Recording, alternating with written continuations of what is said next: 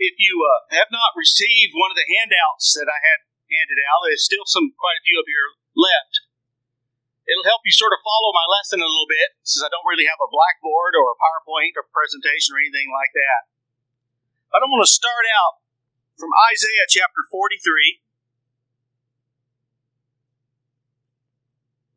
I'd like to read a rather lengthy reading to start out, beginning with verse 1. But now, thus says the Lord, who created you, O Jacob, and he who formed you, O Israel. Fear not, for I have redeemed you. I have called you by your name. You are mine.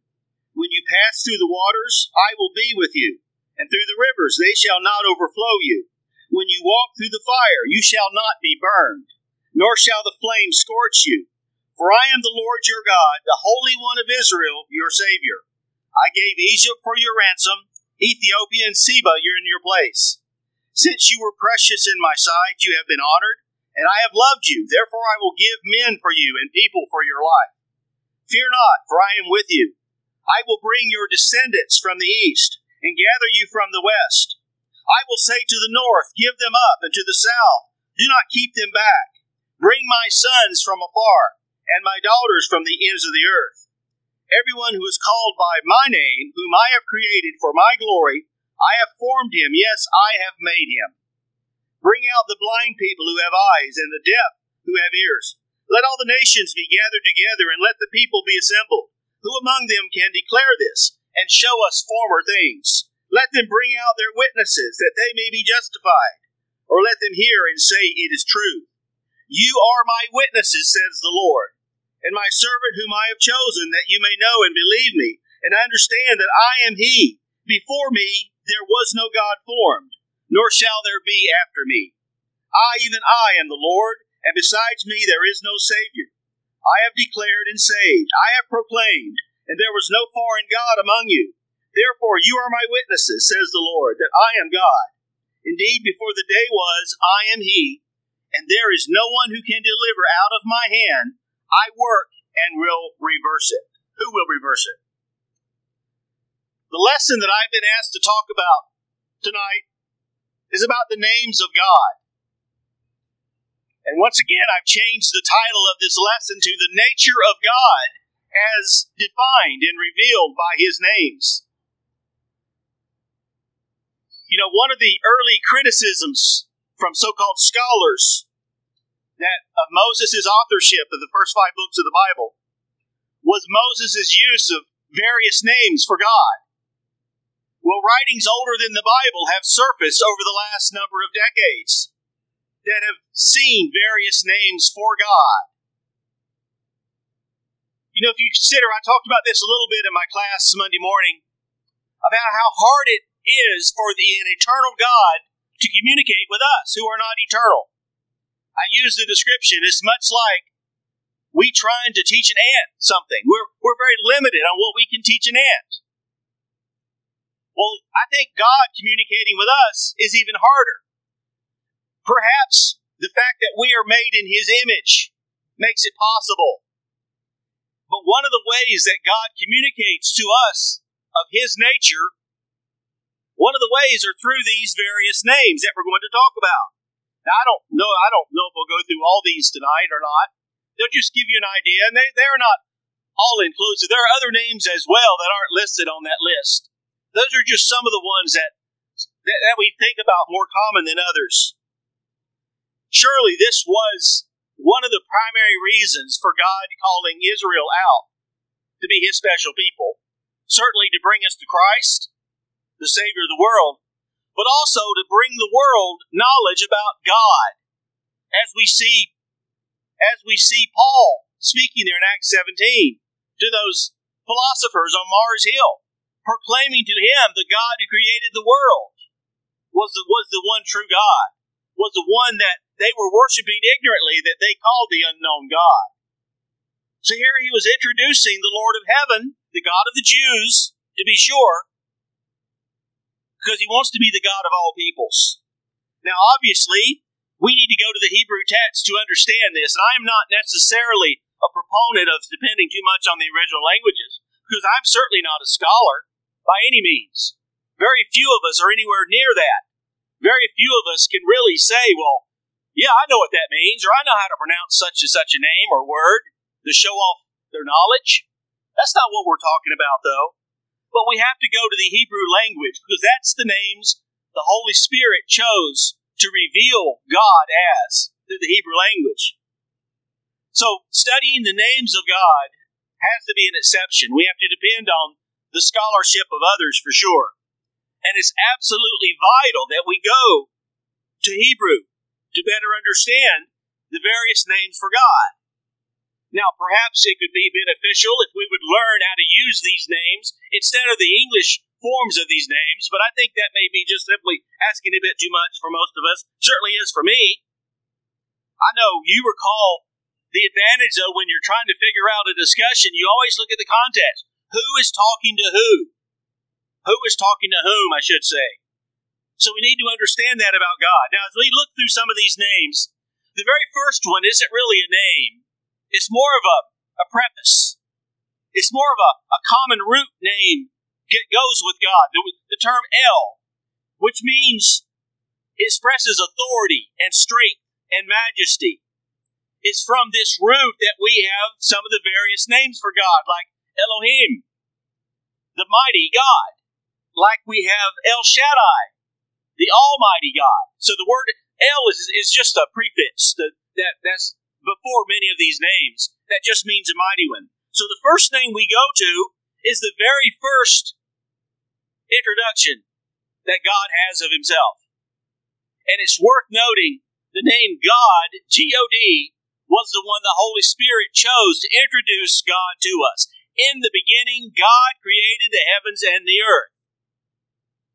The Bible does not does not try to convince you there is a God. It simply speaks as there is one. It assumes you already know that. So that's how God introduced himself to us. The word Elohim, the mighty one, the all powerful one, the word is a Hebrew masculine ending now, noun, but it's plural in form. And it occurs almost 2,600 times in the rest of the Old Testament scriptures. Now, it's worth noting the word God, even though it's plural, it's always joined by singular verbs or an adjective unless it refers to the heathen gods. You know the Old English. English instructor would say, God does it correctly even though it's plural, it's treated like a singular because there is only one God, according to the scriptures. However, if you use the, if you use the same word in Hebrew to describe idols, you would say gods do it correctly. But that's not the way the Holy Spirit revealed the name of God. And it's my understanding from, from Brother Marvin Engel, who has a PhD, I think, in English at least, and I, I believe it to be the case. I don't have enough scholarly ability to know whether it's not true. The fact that God always spoke to man in proper English, or in a proper language, in proper grammar. God knows how to speak long before we did. So it's, when it uses the word Elohim, it's referring to the plurality of God. Another term is called the Godhead. The Godhead always works together, never contrary to one another. Now, sometimes the scripture says the Father did such and such, or the Son did such and such, or the Holy Spirit did such and such. But they're always working together. Sometimes the scriptures mention angels working for or speaking for God. When it says this is God, we find out later it's an angel. Turn, if you would, over to uh, Exodus chapter 3. When God first speaks to Moses from the burning bush. Exodus chapter 3, beginning with verse 2. No, yeah, Exodus 3. I'm in chapter 1, never mind. Beginning here with verse 2. And the angel of the Lord appeared to him in a flame of fire from the midst of the bush. So it was an angel speaking for God. Angels have spoken for God a number of times. Sometimes it doesn't necessarily mention angels, but the implication is the same thing. Now we go back to the word God there in the New Testament. Look how the word God is treated in John 3:16. For God so loved the world that he gave his only begotten son that whoever believes in him should not perish, but have everlasting life. It doesn't say the gods so love the world, because they're spoken of as one. They're one Godhead. They're united as one. Never is the Godhead referred to as gods. Now there, there, there was formed a doctrine called tritheism that believed that the Godhead was made up by three distinct gods who came together for a common purpose. That's not the way God reveals himself to us. He's not revealed as three distinct gods. He's revealed as one, but yet he's revealed as with three people use the word personalities or beings. And it's a plural noun, but note the singular pronouns that often accompany it. Isaiah chapter 45, verse 5. Isaiah chapter 45, verse 5. I am the Lord, and there is no other. There is no God beside me. I will gird you, though you have not known me. In this same chapter, down in verse 22,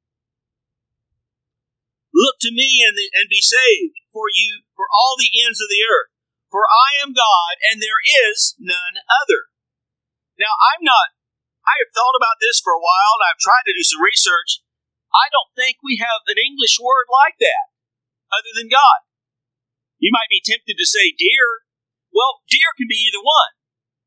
He shot a deer, or there are deer in our yard. It can be either one. The term God is always plural. It always reveals the Godhead, the plurality. And it's always accompanied also by singular verbs. Psalm chapter 7, verse 9. Psalm 7, verse 9. Oh, let the wickedness of the wicked come to an end, but establish the just. For thee, righteous God, tests the hearts and minds. Psalm 57 and 2.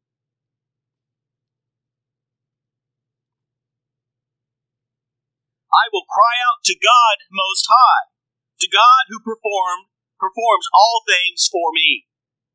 It's always accompanied with singular verbs. Elohim, which is what the word God means in Hebrew, is treated as a singular noun, even though it's plural. So, and here's interesting to think about. When God talks to man, he always uses singular pronouns. I and me. But when he talks to himself, he always uses plural pronouns. Let us go down. Let us make man in our image. I just find that curious. Always consistent with that. When he speaks to us, he's always singular. When he speaks to himself with the rest of the Godhead, it's always plural. And then we go to Genesis chapter 14, 18 through 20. Here we have another name for God. And again, we learn things about God from this name as well. This is the name and I am, because I'm not a scholar, I'm not going to pronounce these correctly, I'm sure. El Elyon. However you want to pronounce that, it's fine with me. Genesis chapter 14, beginning with verse 18.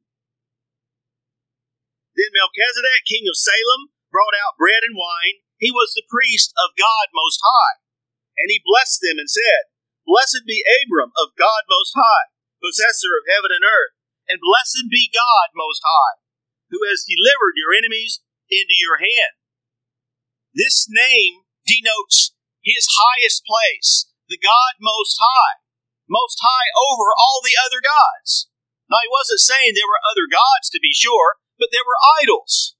And so this term was used that placed him above the others. And in reality, the only one that's real. This distinguished him from the pagan gods.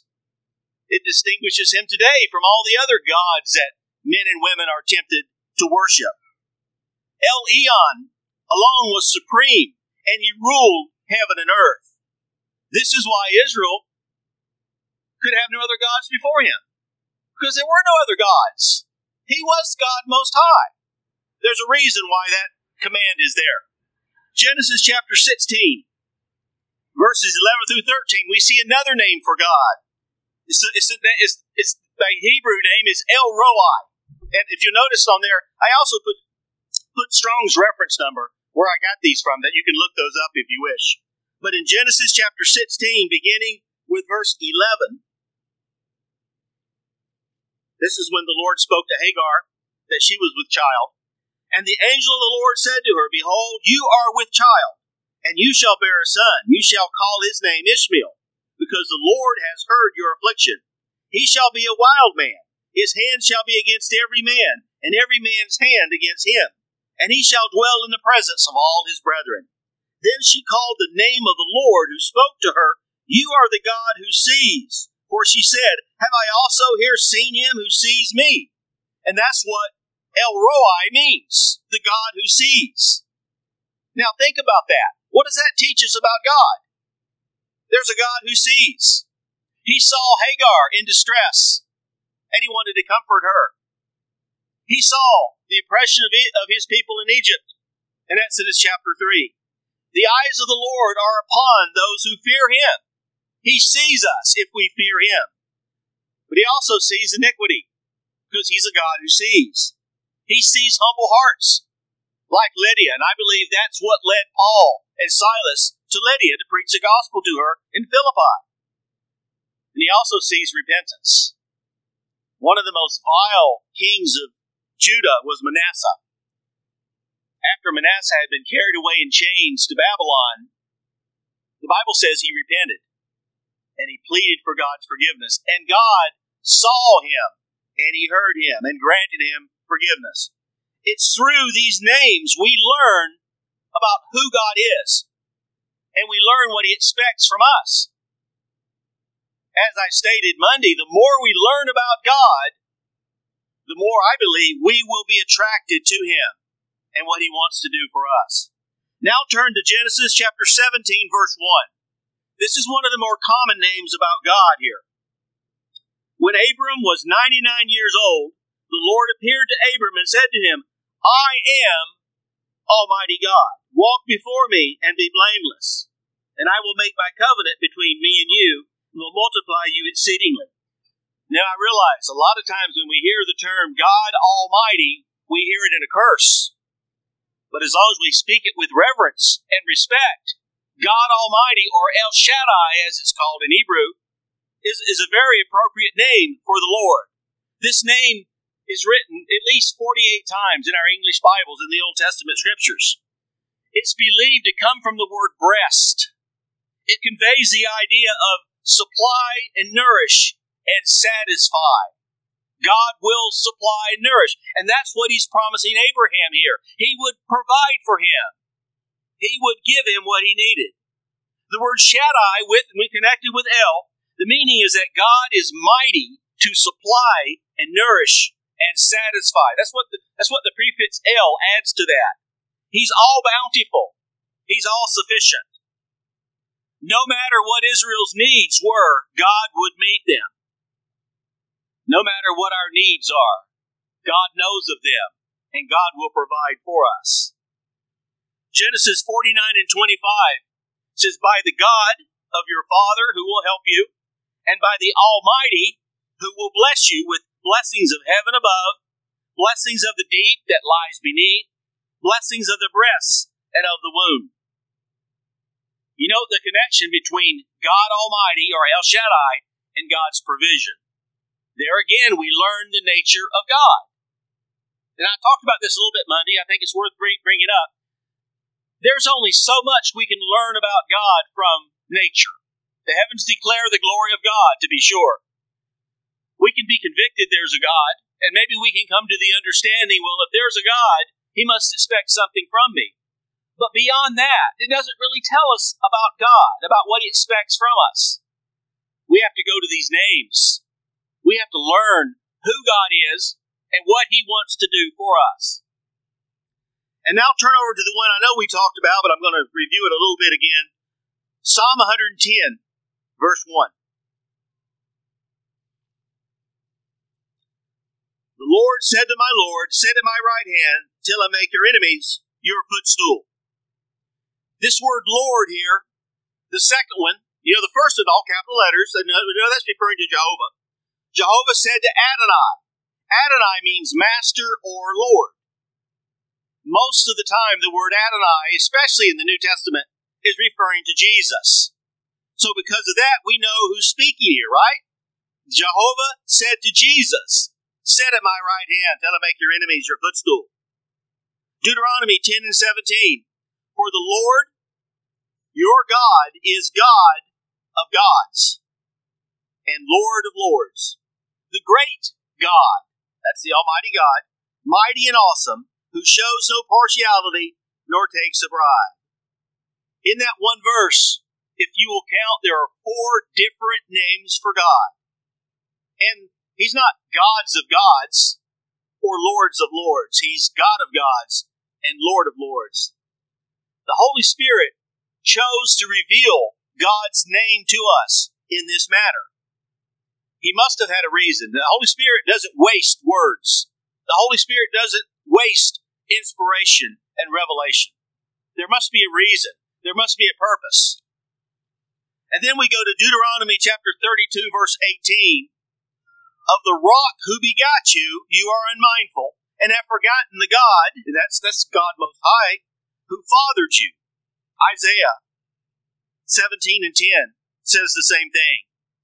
Well, we know that Jesus embodied many of these terms himself. Jesus, the word rock is another name for Jesus. We go to the New Testament to find that. 1 Corinthians chapter 10.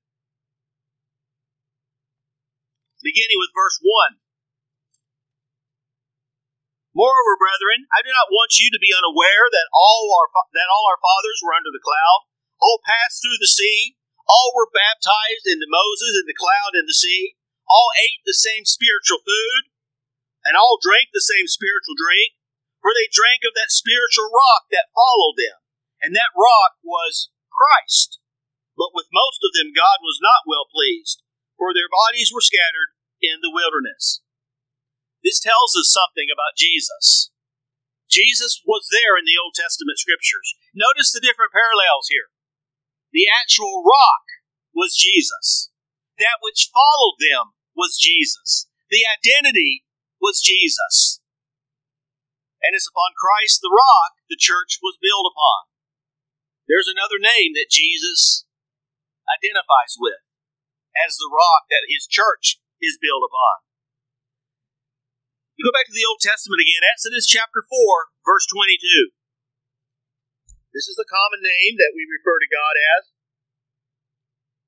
Then you shall say to Pharaoh, talking to Moses here, Thus says the Lord, Israel is my son, my firstborn. So there's another name for God. He's called Father.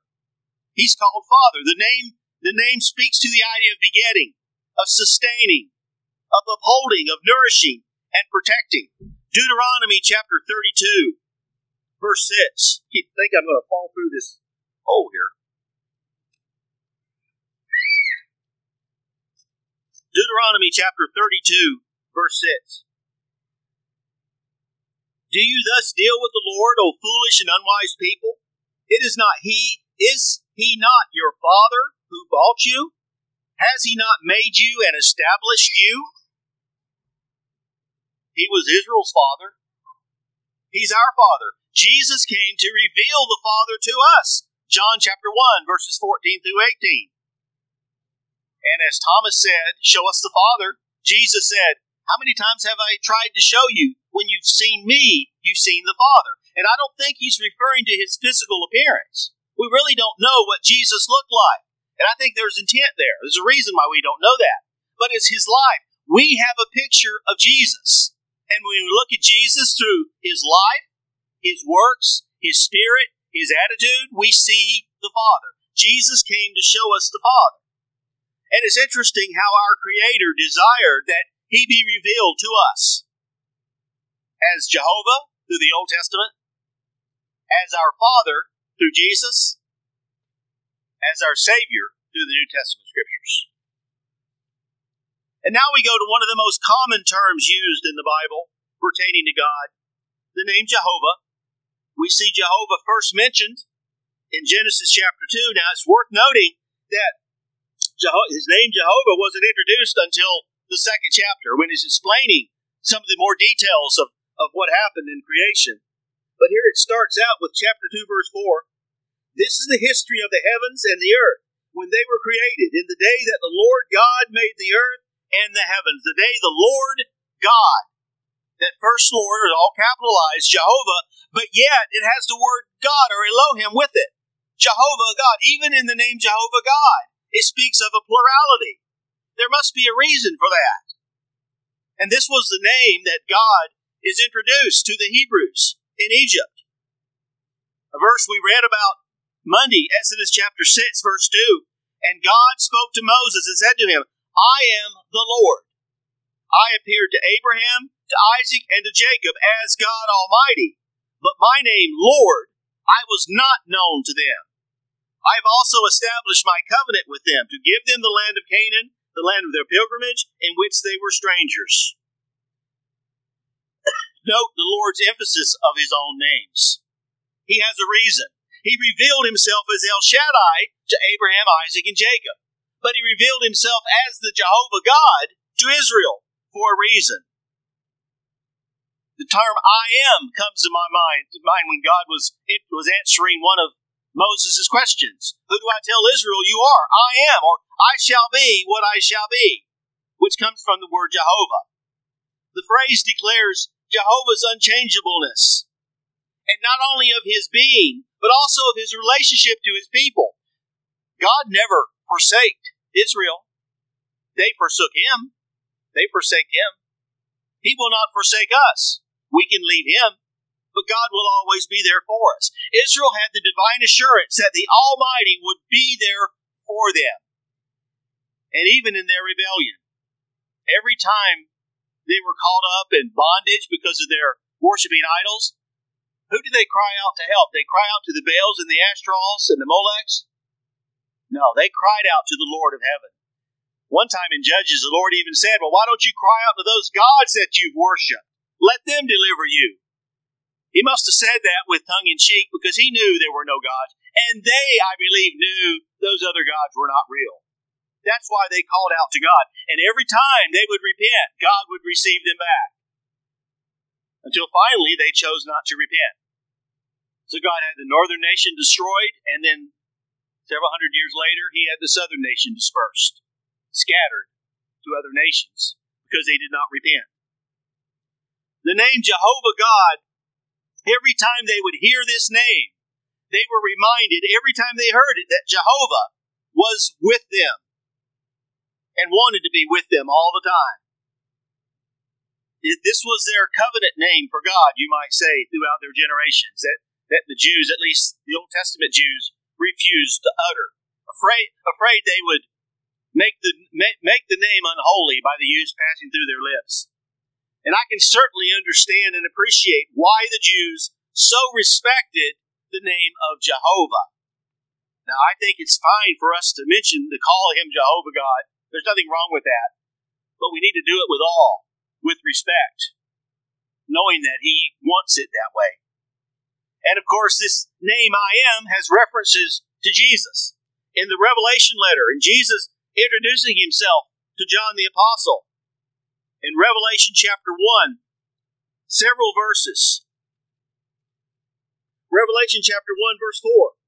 John to the seven churches which are in Asia, grace to you and peace from him who is and, who was and who is to come, from the seven spirits who are before the throne, and from Jesus Christ, the faithful witness.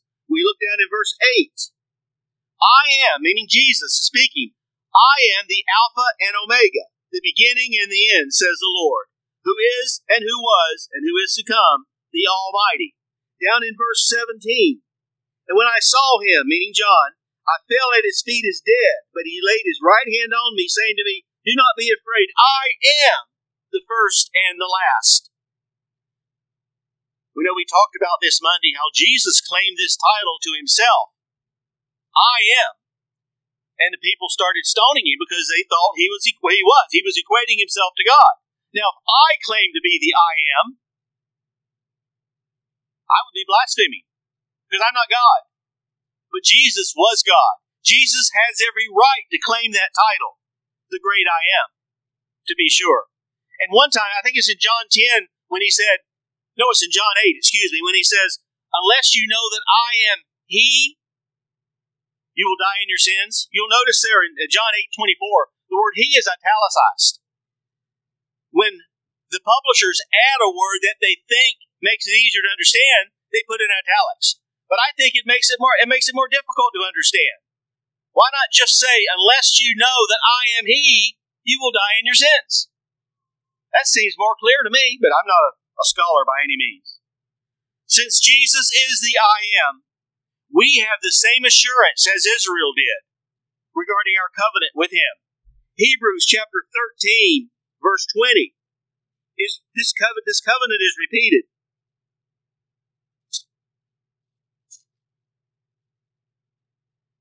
Now may the God of peace, who brought you up who brought up our Lord Jesus from the dead, that great shepherd of the sheep, through the blood of the everlasting covenant, make you complete in every good work to do his will, working in you what is well pleasing in his sight, through Jesus Christ, to whom be glory forever and ever. Amen. You see, we have the same assurance. Now, the question is often asked well, how do you know God is going to keep his promises? The answer I like to give is because he always has. And we have that assurance he will continue to be because he is the great I am. Now we're going to change gears a little bit. Look on the other side of that paper. I think it's on the other side. It has a listing of some what we call compound names with Jehovah in the Old Testament that are worth noting. These compound names gave the chosen people and our and us a little deeper appreciation and insight into God's nature and what he wanted to do for them and what he wants to do for us. Each of these compound terms is fully realized and revealed in Jesus Christ as our Savior. So when we've seen Jesus, we see the Father. The first one is in Genesis chapter 22, verse 14.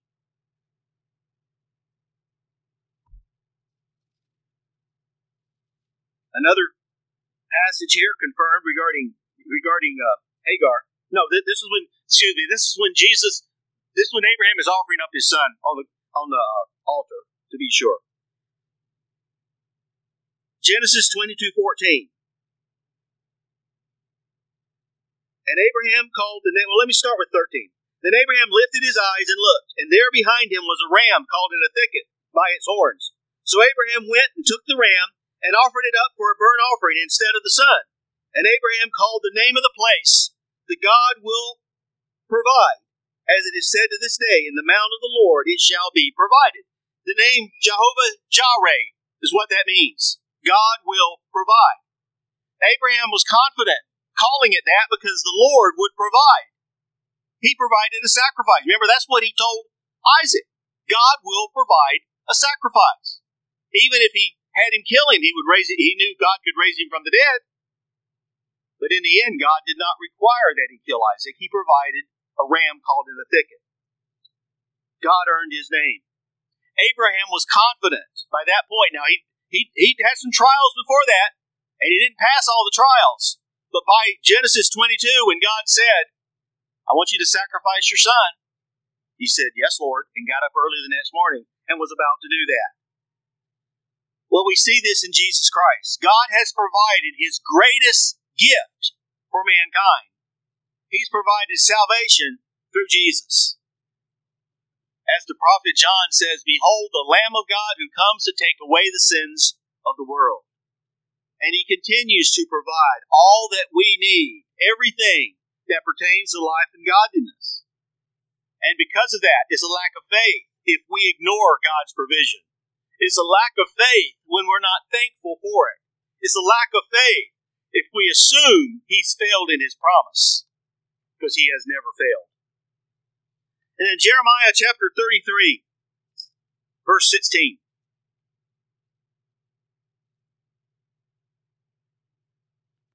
Here we have another compound name for God. In those days, Judah will be saved, and Jerusalem will dwell safely. And this is the name by which she will be called the Lord our righteousness. The Lord our righteousness. Jehovah is our righteousness. This name pictures God as dealing with men under the ideas of acquittal, of justification, and righteousness. One of the most powerful verses in regarding to the gospel, I think, is found in 1 Corinthians chapter 6, specifically beginning with verse 9. Do you not know that the unrighteous will not inherit the kingdom of God? Do not be deceived, nor fornicators, nor idolater, nor idolaters, nor adulterers, nor homosexuals, nor sodomites, nor thieves, nor covetous, nor drunkards, nor revilers, nor extortioners will inherit the kingdom of God. And such were some of you. Notice the verb, were some of you. But you were washed, but you were sanctified, but you were justified in the name of the Lord Jesus and by the Spirit of our God. There is what the God of righteousness does for us. We are justified by Jesus Christ. Jehovah was the source of righteousness in the Old Testament scriptures. Christ is the source of righteousness for us. 2 Corinthians chapter 5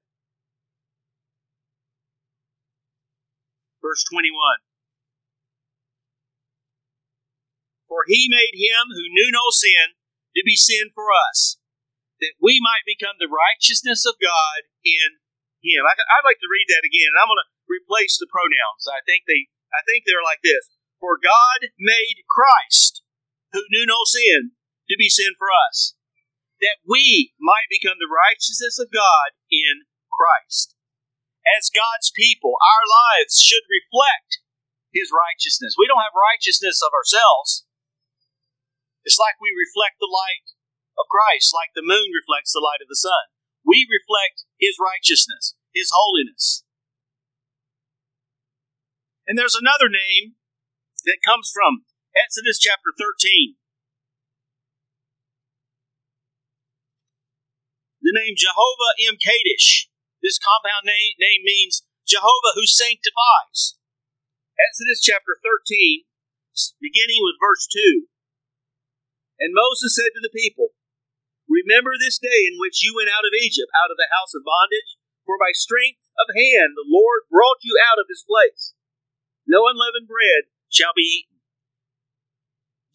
Israel was God's firstborn son, set apart to serve the Lord, set apart to serve the God who said in Isaiah 6 and 3, Holy, holy, holy is the Lord of hosts of the many things that were stressed in Israel's relationship to Jehovah, none were stressed more than holiness or separation, separating from the world. This is why Moses was told to take off his sandals, for you're on holy ground. This is why the holy mountain was holy. This is why the people were not to set foot on it. This is why the holy things of the tabernacle and temple were holy, because they were ordained of God. The most holy place because God was there. Well, this principle certainly applies today. Be ye holy as I am holy, be ye separate. The idea of separation is just as, maybe even more powerful today. Christ is to us what God was to his people in the Old Testament scriptures. Jesus is our high priest. Jesus is our sacrifice, that he might sanctify and present us as a holy church to God. Christ is a God who is holy, and he does sanctify. The Holy Spirit, think about, well, consider how the Holy Spirit sanctifies the church by being in the body, by being involved in our assemblies, the holy things of God, by our living sacrifices we give to God. That's what makes them holy. God walking with us today necessitates we must be separate from the world. There's a reason why the church is called the called out. We are called out of the world. We're not supposed to be of the world. We live in the world. Jesus prayed for his apostles. He said, I don't pray that I don't say that you take them out, but protect them. And that pertains to us as well. We still live in the world, but we're supposed to remain separate from them. Then there's another name in Judges chapter 6. Judges chapter 6, verse 24. The Lord said to him, Peace be with you. Do not fear. You shall not die. God's talking to Gideon here. So Gideon built an altar there to the Lord and called it, The Lord is Peace. To this day, it is still in Ophrah of the. The the Lord is peace. That's what Jehovah Shalom means. Shalom means peace. Shalom is translated 170 times in the Old Testament, meaning peace. And peace with God was established with regard to his people through the paying off of a debt. The debt, of course, is sin. The Old Testament worshippers of God, their sin was, was paid as a shadow through their sacrifices, but it wasn't actually paid for. It wasn't, they weren't exactly debt free until Christ died on the cross, ultimately paid by the blood of Christ. God's word is clear in many places that the only source of true peace comes from Him. So when the angels proclaimed the birth of Jesus, peace on earth, the peace on earth was talking about our relationship with God, when our sin would be taken away. That's what they were proclaiming when He was born. It's with this name that I learned some more things that only pertain to God when Jesus, when they called Jesus good, good teacher, he said, "There's none God, nothing good, none good, only God." He was, he always pointed to the Father. This is why God was called the peace offering for the people. Jesus came to give us peace. Jesus was also in prophecy called the everlasting Father, Prince of Peace. Peace relates to us through Jesus Christ. And Paul makes it clear Jesus is our peace. Therefore, we are called to be peacemakers. And if we live in peace, peace will be with us. We are to let the peace of God rule in our hearts if we're like Christ. The peace of God is what separates us. And I am convinced the peace of God is what can help us get through these seemingly difficult trials and times that our society is going through right now the peace of God can carry us through, to be sure.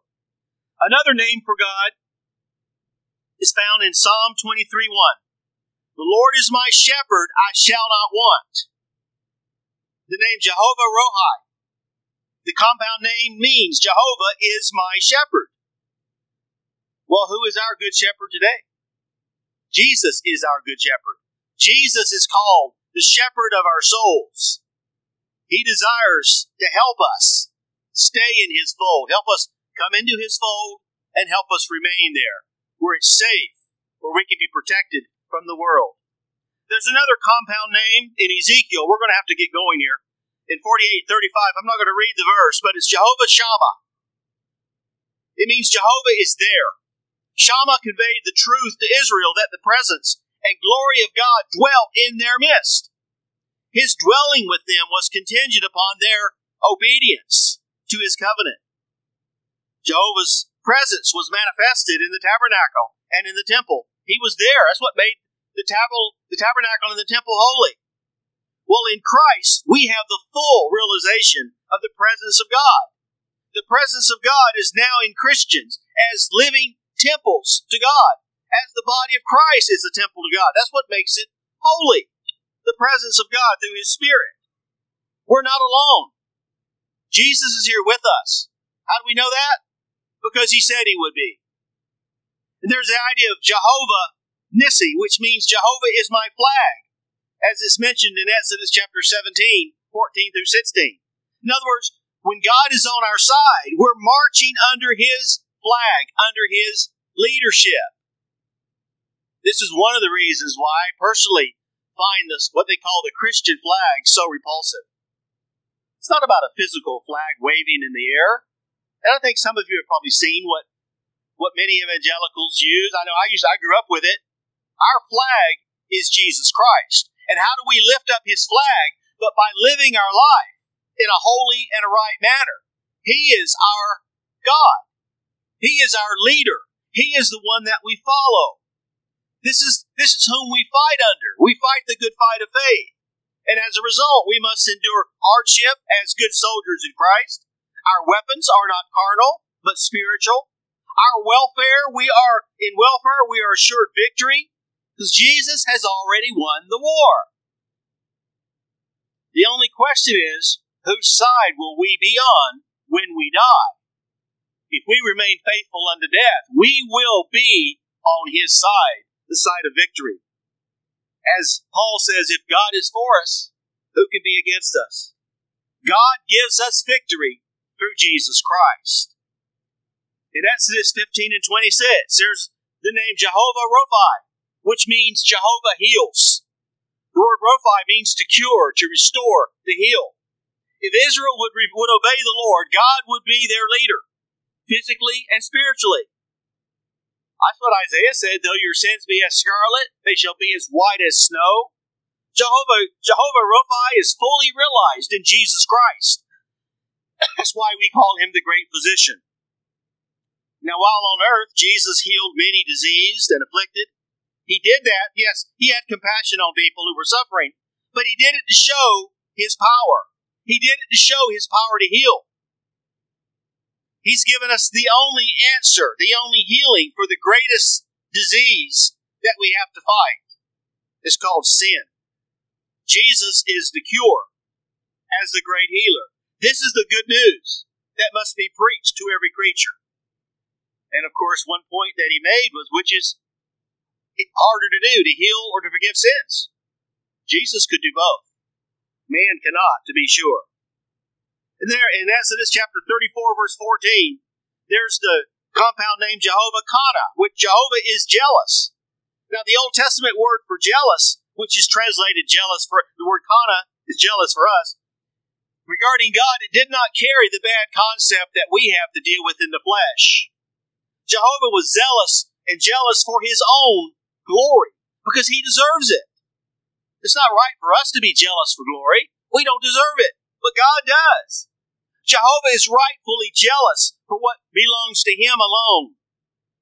This is why he is so angry when his people went after other gods. This is why he's still angry when we go after other gods. And don't get me, don't misunderstand me. We do have other gods in our culture today we still have other gods that we can turn to. And the Lord, He gets Him angry when we do that because they're not really gods at all. Because when we do that, we take what rightfully belongs to Him and give it to someone else. And then in Psalm 24 and 10, Jehovah Sabaoth. The compound name means Jehovah of hosts. The word hosts is used as heavenly bodies, earthly forces. God of hosts. He's already won the battle. The question is, which side are we going to be on? We're not going to get into the New Testament names. They basically reflect the Old Testament names, just in Greek form. Of course, the emphasis of the New Testament is on Jesus and his crucifixion. We're going to have an invitation song or a closing song this evening. Something I was thinking about you know, when I stepped out of my car this morning, a sister came up to me with a big smile and said, Did you hear about Hayden? I said, No. Hayden Stanley was baptized this morning. And she just smiled so broadly. Why? Because she's a child of God. She praised God. And if you're here and you're not yet a Christian, everyone here is rooting for you. They want you to become a Christian. Not for their sake, but for your sake, for your salvation's sake. There's no guarantee you'll be here in the morning. So why would you wait? Why won't you accept the fact that God sent his son, Jesus, to die on the cross for all of us? And everyone here is rooting for you. You talk about a, a great reason to glorify God. Another soul was added, and that's just here. Probably all over the world, other souls have been added.